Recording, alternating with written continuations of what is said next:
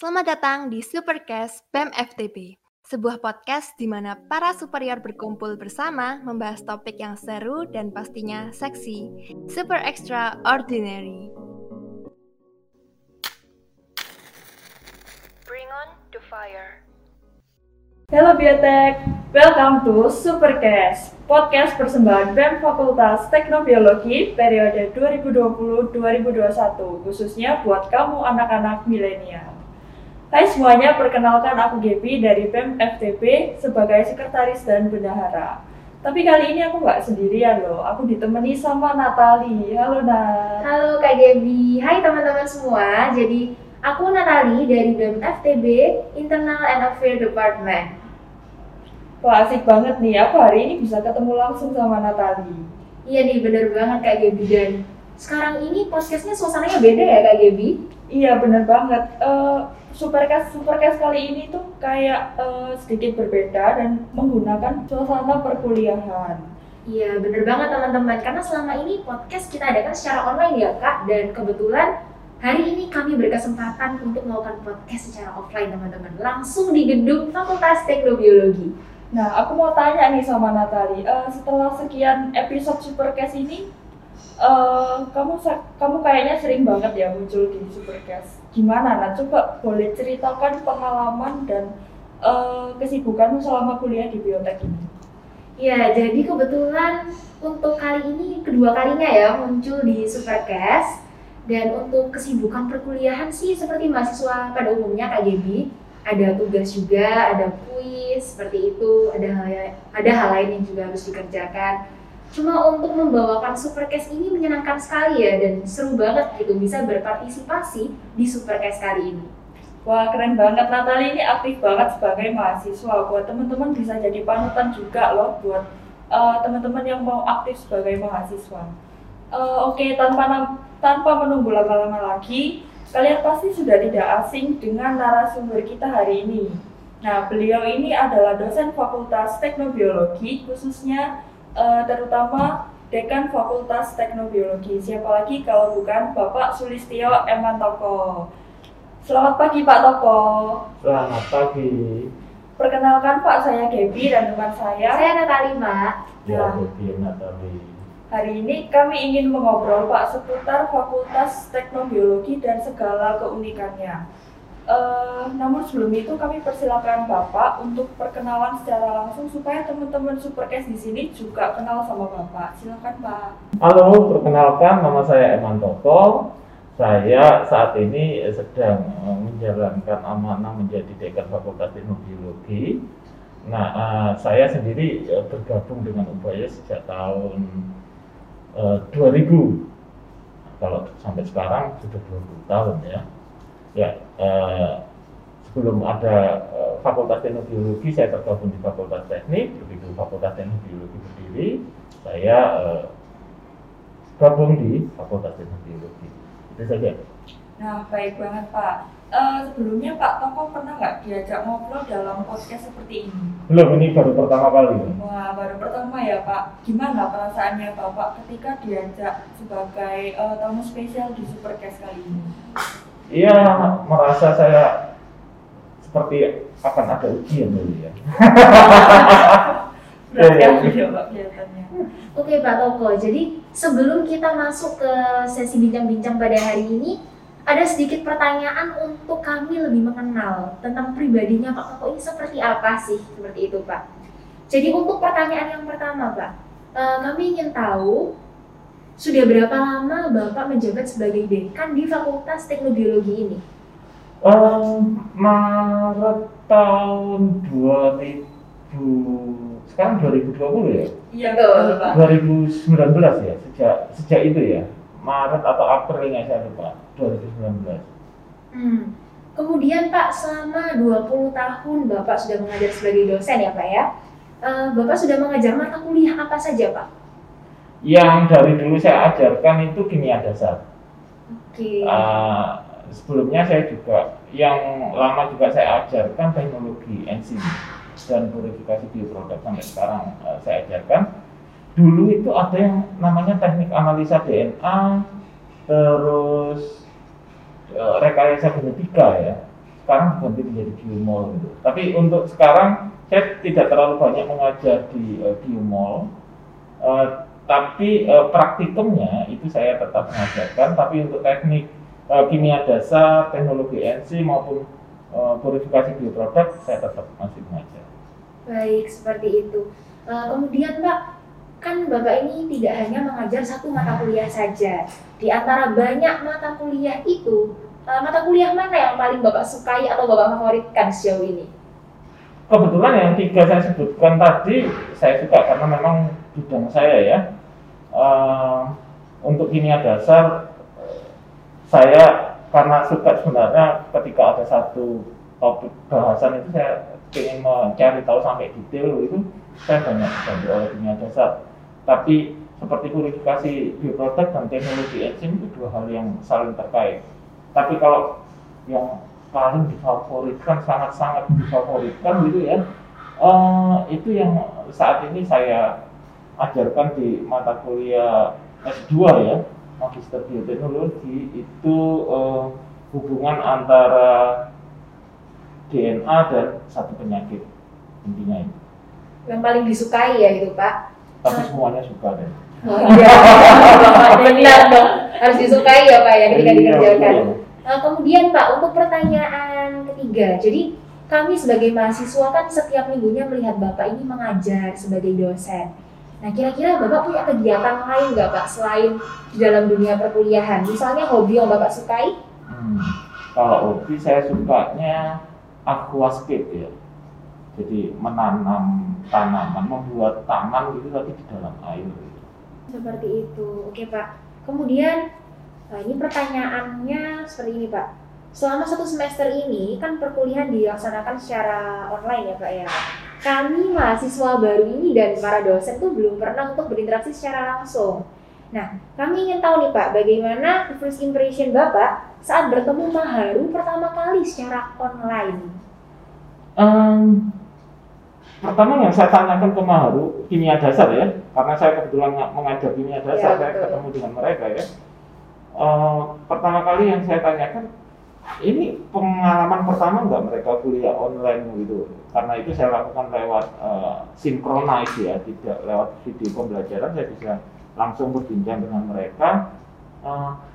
Saya pertama berpikirnya ini bukan pengalaman baru karena setengah semester sebelumnya itu pandemi sudah mulai kan, Maret ya kita mulai pandemi itu, terus masuk kuliah itu kan baru Agustus. Jadi yang ada di pikiran saya pasti bukan sesuatu yang baru, tapi ternyata mereka siswa SMA kan waktu Maret itu, ternyata semua pelajaran mereka sudah selesai. Mereka entah sedang menunggu, saya lupa, sedang menunggu hasil ujian atau mau melakukan ujian. Jadi artinya ketika perkuliahan online pertama, itu ternyata mereka baru pertama kali melakukan perkuliahan online gitu ya. Nah, saya coba gali perasaan mereka bagaimana, mereka senang ada sesuatu yang baru gitu ya. Ada yang senangnya juga karena tanpa persiapan bangun tidur bisa langsung kuliah gitu ya. Iya Pak. Lebih fleksibel di mana saja gitu. Dan lumayan aktif berinteraksi. Gitu. Kemudian sekarang kita akan masuk ke sesi mini games Pak. Jadi nanti akan ada dua pilihan. Bapak harus memilih salah satu dengan menyebutkan alasan satu kalimat saja, Pak. Dan menjawabnya harus dalam waktu yang cepat ya, Pak ya. Bagaimana Pak Toto, siap? Coba. Oke Pak, untuk pertanyaan yang pertama, Bapak lebih memilih mengajar menggunakan Zoom atau video pembelajaran, Pak? Keduanya.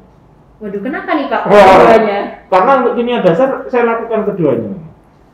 Saya buat video pembelajaran, setelah itu saya lakukan Zoom. Oke, seperti itu. Yang kedua, Pak. Bapak lebih memilih mengajar praktikum atau teori? Keduanya.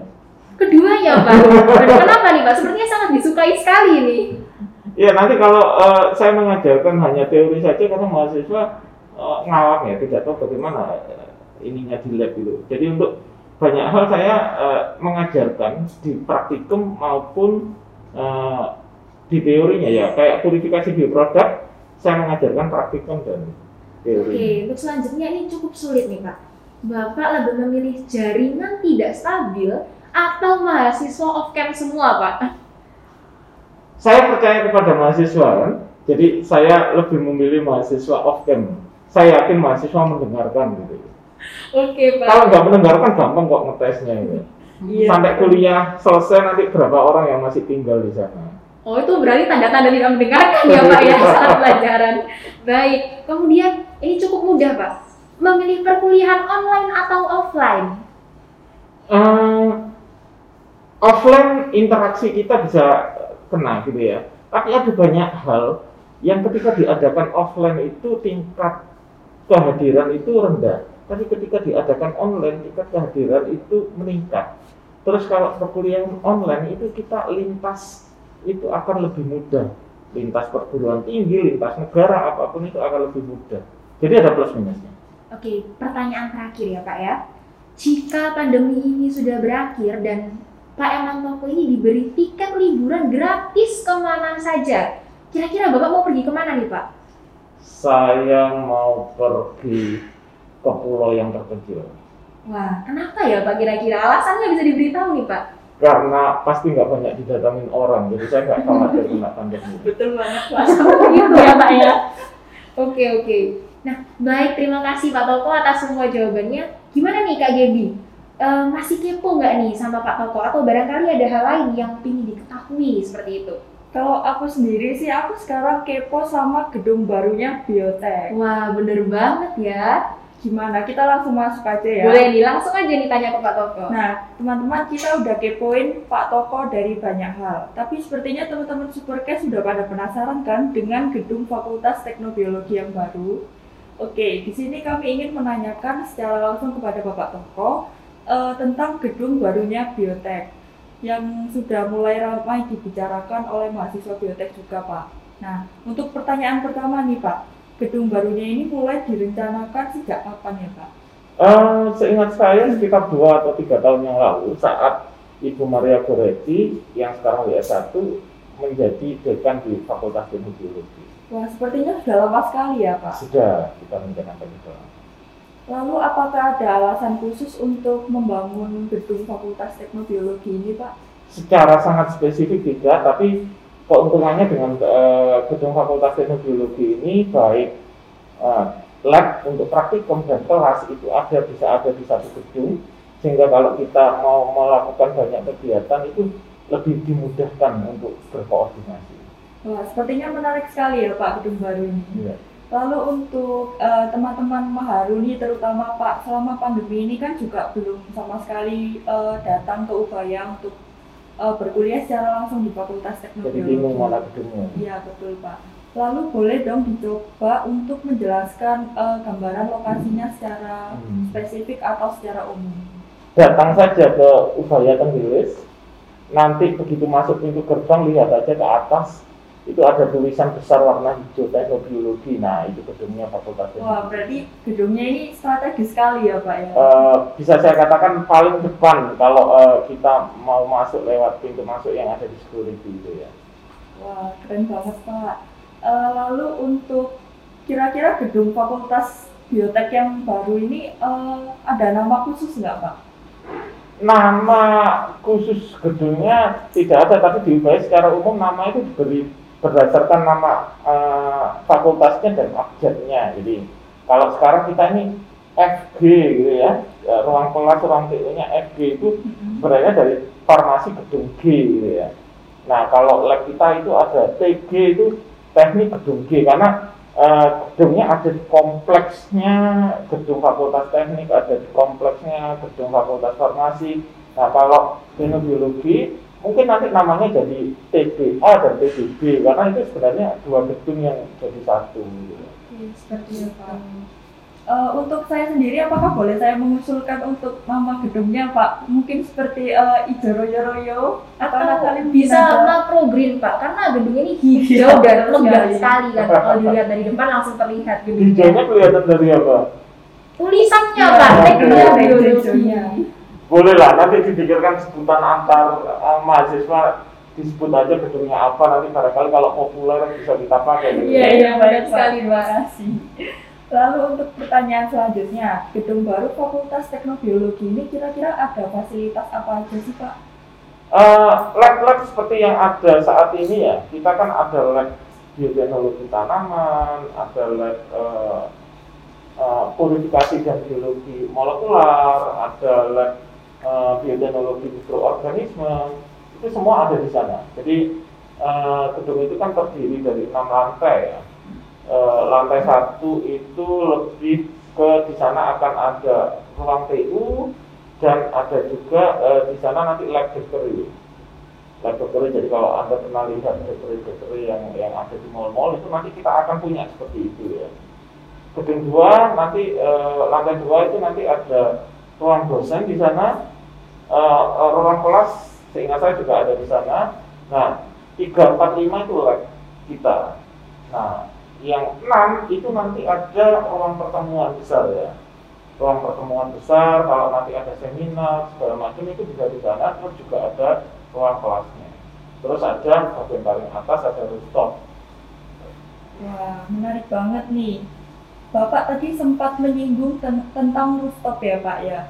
Kalau boleh kami tahu, di rooftop itu mahasiswa Fakultas Teknobiologi bisa melakukan apa aja ya Pak? Belum pernah ya melihat ke sana ya. Kalau dari saya belum sih Pak. Oh, yang saya juga belum berkesempatan Pak untuk ke sana. Nanti bisa ke sana, kita bisa jalannya. Wow. Di sana nanti ada ya namanya rooftop garden ya. Jadi kayak di rancang nanti ada taman di mana mahasiswa juga bisa duduk-duduk di sana gitu ya. Duduk-duduk sana, ngobrol di sana, terus ada area terbuka karena itu rooftop, anginnya enak ya, bagus. Terus karena ada pohon-pohon yang direncanakan nanti tinggi, mereka nggak akan kepanasan gitu.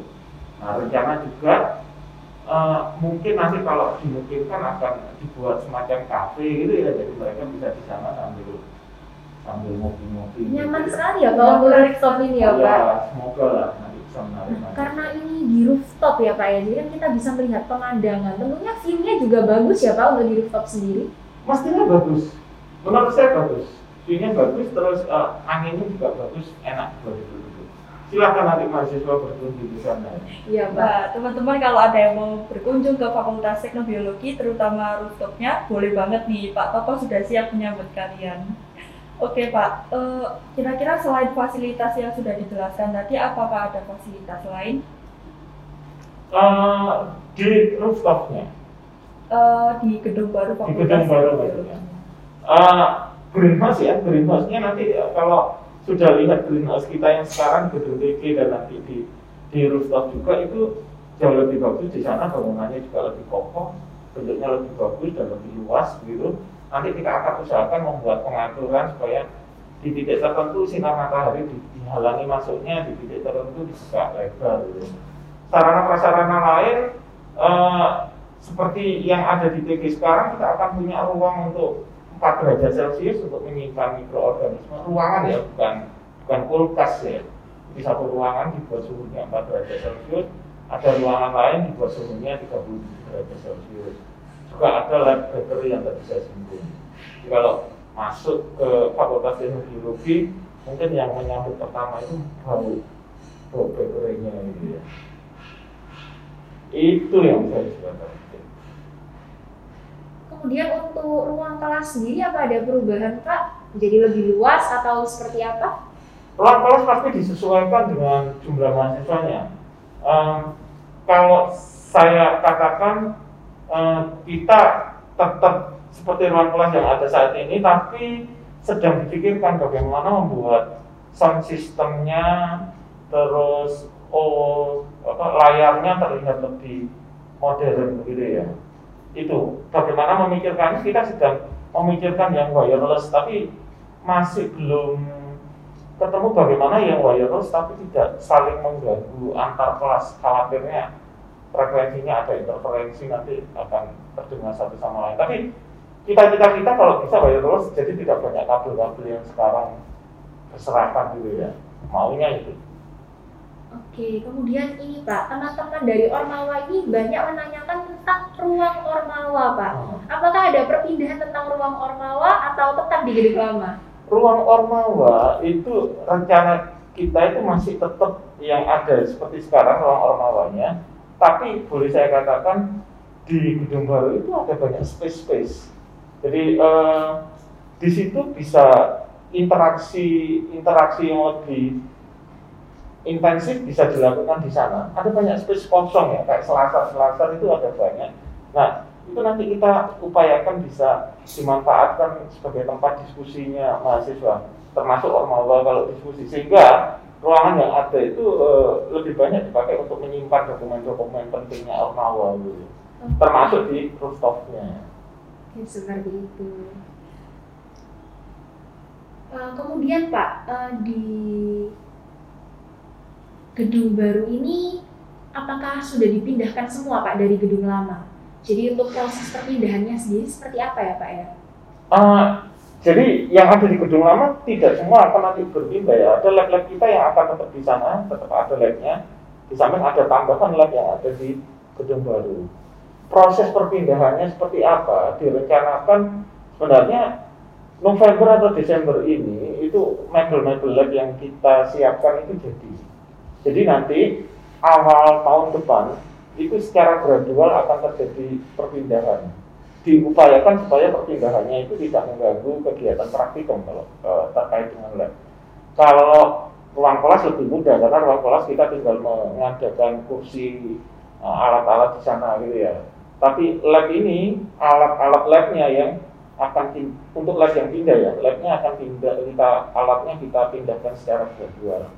Itu pokok target akhirnya kalau bisa semester gasal tahun depan itu sudah mulai operasional. Wah, ternyata cepat sekali ya Pak. Semester gasal tahun depan itu bulan Agustus ya. Oh iya. Ya, betul. Kemudian kalau untuk sekarang Pak, kira-kira sudah ada yang terisi belum ya Pak untuk ruangannya sendiri di gedung barunya? Terisi beberapa yang kita datangkan, misalkan kita sekarang mencoba untuk membuat air aquade sendiri gitu ya, kita sudah dapat mulai instalasi di sana. Beberapa laminar airflow ya atau pokok yang untuk bekerja steril dengan mikroorganisme itu kita sudah coba taruh di sana. Cuman enggak masifnya nanti setelah kita akan pindahkan itu. Oke, baik Pak. Lalu berdasarkan cerita-cerita yang saya dengar akhir-akhir ini mahasiswa biotek ini udah nggak sabar banget buat berkunjung ke gedung baru Fakultas Teknobiologi. Nah, kira-kira peresmian gedung barunya ini kapan ya Pak? Pasti sebelum Agustus 2021. Cuman tanggal pastinya nanti pasti diumumkan Pak lewat BOM juga salah satunya ya. Oke, seperti itu. Dan ketika gedung ini sudah diresmikan Pak, apakah mahasiswa ini boleh langsung mengunjungi gedung fakultas yang baru, Pak? Boleh, silahkan. Kita doakan pandemi segera berakhir ya. Ya, amin ya. Oke, baik Pak. Setelah kita membahas tentang seputar gedung barunya Fakultas Teknobiologi, saya dan Natali juga mendengar tentang lulusan biotek tahun ini akan mempunyai gelar sarjana biotek. Apakah hal itu benar, Pak? Iya, betul. Jadi nama kita sekarang itu sudah resmi program studi bioteknologi. Nah, untuk program studi bioteknologi itu nanti gelarnya S Biotek. Nah, ini nanti kan teman-teman Anda sudah mulai yang ada yang sidang skripsi ya. Itu nanti terakhir sampai Februari. Nah, lulusan yang sidang Februari ini pun nanti gelarnya sudah S Biotek. Sarjana Bioteknologi. Oke, baik Pak. Lalu untuk pengaruh dari gelar sarjana biotek ini apa sih Pak untuk mahasiswa yang akan lulus nanti? Sebenarnya kalau pengaruh orang lebih berpikir kalau sarjana biotek itu lebih spesifik gambarannya gitu ya. Sehingga hanya dengan melihat gelarnya orang sudah tahu gitu ya. Kalau sebelumnya sarjana sains itu kan bisa dari fisika, kimia, matematika, biologi. Jadi kalau seseorang mahasiswa namanya XXX sarjana sains, dengan hanya melihat itu mereka belum tahu gambaran jelas. Tapi kalau langsung XXX sarjana bioteknologi, orang sudah bisa mendapat gambaran, oh kompetensi mahasiswa ini seperti ini. Jadi lebih memberi gambaran yang spesifik ya Pak ya tentang gelar ini sendiri. Untuk yang mendapat gelar sarjana biotek itu mulai lulusan tahun berapa ya Pak? Nanti yang Februari ini kan sudah akan ada sidang Februari tahun depan ya. Itu nanti kalau dia lulus itu sarjana bioteknologi. Upayakan lulusannya, wisudanya biasanya seingat saya Maret dan September kan? Nah, lulusan Maret itu sarjananya sudah sarjana bioteknologi. Oke, baik, seperti itu. Kemudian ada sedikit pertanyaan lagi, Pak. Untuk sarjana bioteknologi ini, kira-kira menurut Bapak sendiri ya, bagaimana pandangan orang tentang sarjana bioteknologi?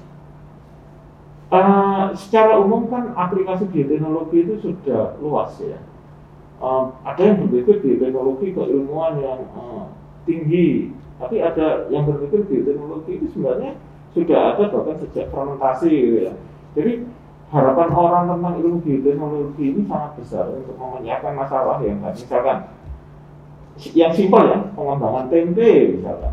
Nah, pengembangan tempe ini kan orang misalkan bisa berharap membentuk variasi tempe yang macam-macam, itu bisa diharapkan dengan sarjana bioteknologi. Tapi di sisi lain misalkan ketika seseorang ingin memenuhi kebutuhan makannya lewat sumber-sumber makanan baik untuk perguruan baik untuk tanaman ataupun hewan tingkat tinggi maupun untuk kultur sel tunggal gitu ya, itu mereka juga bisa berharap dari sarjana bioteknologi.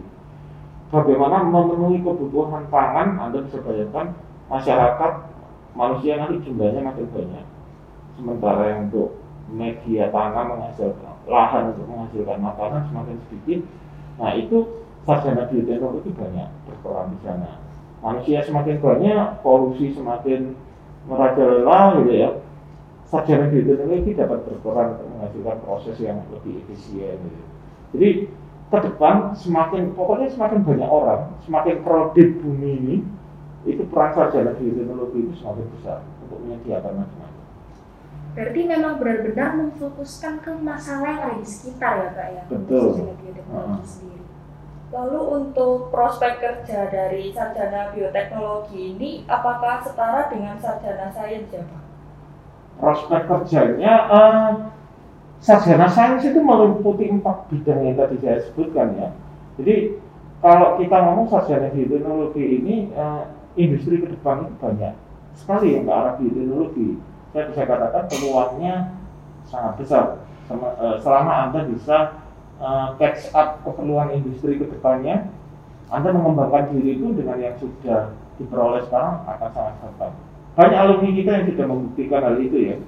Dia melakukan entah itu studi lanjut, entah itu usaha sendiri atau bekerja di tempat lain gitu ya. Ilmu-ilmu yang selama ini diajarkan itu langsung bisa diaplikasikan, atau kalau nggak langsung pun bekal yang mereka sudah punya itu sangat-sangat membantu dalam mengembangkan diri mereka. Wah, menarik sekali ya Pak berarti biotek ini. Oke, setelah mendengar beberapa informasi mengenai gedung baru, lalu tentang gelar dari lulusan biotek, teman-teman pasti udah pada gak sabar nih buat kuliah offline secara langsung di kampus. Tapi Pak Toko, mahasiswa Fakultas Teknobiologi ini kira-kira bisa berkuliah lagi secara langsung ini kapan ya pastinya Pak? Jawaban utamanya adalah tergantung masa pandemi ini ya. Semoga cepat berakhir. Jika memungkinkan, perkiraan saya semester genap tahun depan itu sudah bisa mulai dari Februari itu ya. Tapi itu pun pasti pengaturannya tidak langsung 100% masuk perkiraan saya. Pasti nanti kita atur sesuai dengan protokol kesehatan. Harapannya Agustusnya nanti, jadi semester basalnya itu sudah bisa full masuk. Itu rencananya. Semoga pandeminya makin surut ya. Ya, amin Pak. Kami juga berharap seperti itu ya Pak. Lalu untuk sistem masuk kampusnya sendiri bagaimana Pak? Mungkin dari nomor NRP atau bagaimana? Sistemnya bagaimana nanti pasti universitas akan mengatur gitu ya. Tapi menurut saya pasti tidak terlepas dari yang sekarang ini dilakukan. Sebelum masuk kita harus cek kesehatan gitu kan, terus harus ada izin masuk. Prinsip itu akan tetap dipegang gitu. Jadi supaya kita yang masuk ke Ubaya itu aman bahwa sebelah-sebelah kita itu sudah melalui screening kesehatan, baik melalui pengisian formulir yang ada di My Ubaya itu ataupun checking di depan itu ya, checking suhu badan. Berarti tentunya tetap memperhatikan protokol kesehatan ya Pak ya? Sampai pandeminya betul-betul hilang. Kemudian Pak, apakah misalnya Pak Maharu ini diperbolehkan masuk gitu? Apakah semuanya wajib masuk atau harus menggunakan izin orang tua atau seperti apa Pak? Itu nanti terakhirnya kebebasan. Jadi kalau kita pasti nanti menerapkan aturan, misalkan presensi yang berapa persen itu sementara tidak diperhitungkan dulu kalau masih ada pandemi. Mereka bisa melakukan perkuliahan secara online maupun secara offline, misalkan di masa transisi bisa kita atur seperti itu. Berarti tetap diberi pilihan ya Pak? Betul. Oke, kemudian Pak, kami ingin bertanya sedikit tentang harapan Bapak dan pesan-pesan Bapak untuk mahasiswa yang sudah sangat tidak sabar Pak untuk kembali menjalani perkuliahan secara offline. Saya juga sadar, saya punya anak-anak di rumah yang juga responnya sama, terlalu jenuh di rumah, ingin langsung berhadapan, berinteraksi. Sebenarnya rindunya tidak hanya dengan kampusnya, tapi suasana kampus itu yang lebih utama begitu ya. Bagaimana mereka bisa berinteraksi dengan temannya secara offline, dengan dosennya, atau dengan kegiatan-kegiatan rutin yang ada di kampus. Itu bagus, itu juga bagus untuk mengembangkan karakter, bisa juga bagus untuk mengembangkan keilmuan. Tapi di sisi lain kita harus juga memperhatikan kesehatan. Karena untuk anak muda itu recovery-nya gampang kalau terkena infeksi. Tapi kadang infeksi ini meninggalkan sesuatu yang membekas misalkan ya, kalau ini menyerang di paru-paru, ada luka di sana, luka ini tidak akan sembuh seperti sedia kala. Nah, itu akan mengurangi performa paru-paru ke depannya. Nah, ini meskipun orangnya masih beraktivitas, performanya turun, nanti akan mempengaruhi fisik juga secara keseluruhan, nggak kuat. Lebih katakanlah ketahanannya untuk bernafas atau nafas atau beraktivitas dulu ya. Beraktivitas lebih fit gitu akan menurun dibanding sebelumnya. Jadi kesehatan tetap perlu diperhatikan, tapi di sisi lain fakultas itu akan memfasilitasi ketika mahasiswa rindu ketemu secara offline. Ya baik, sedikit pertanyaan terakhir Pak, bagaimana respon Bapak tentang antusiasme mahasiswa tentang gedung baru Fakultas Teknobiologi ini? Saya senang mereka antusiasme, jadi mereka ada yang lebih menyatukan ini. Sekarang saya ada gedung nama atasnya Fakultas Teknobiologi gitu ya. Harapannya mereka nanti kecintaannya terhadap fakultas itu lebih tumbuh tinggi. Nah, kecintaannya ini tumbuh terus sampai bahkan ketika mereka lulus nanti kecintaannya tumbuh terus, interaksi dengan fakultas akan tumbuh terus.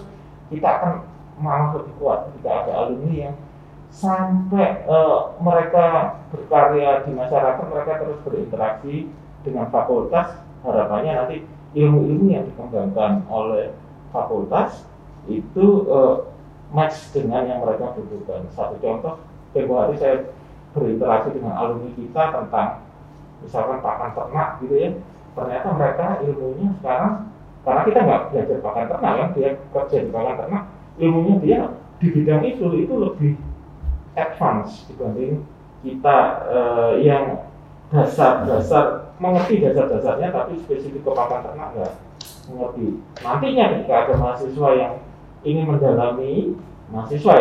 mendalami, lebih jauh tentang misalkan pakan ternak, dia bisa berinteraksi dengan alumni kita itu.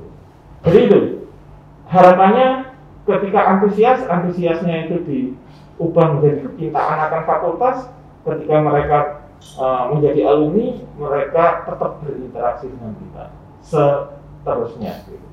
Oke, bisa diingat tuh teman-teman harapan dari Pak Toko. Jadi semoga kita semua semakin cinta pada fakultas kita ini ya. Iya, benar banget. Oke, wah tak terasa kita sudah di penghujung waktu nih. Kami sangat berterima kasih kepada Bapak Emantoko yang telah menyempatkan waktunya untuk hadir dan memberikan informasi menarik di podcast kami. Semoga apa yang disampaikan oleh Bapak Emantoko ini dapat menjadi inspirasi bagi teman-teman sekalian, terutama para dosen dan mahasiswa ya. Oke, sampai di sini dulu. Amin. Sampai di sini dulu episode spesial ngobrol bareng Pak Emantoko. Buat informasi lebih lanjut, jangan lupa ya follow IG BEM FTB. Jangan lupa stay safe and stay healthy, dan jangan lupa juga nantikan Supercast episode berikutnya. Saya Debbie dan saya Natali. Kami pamit undur diri. Terima kasih semua.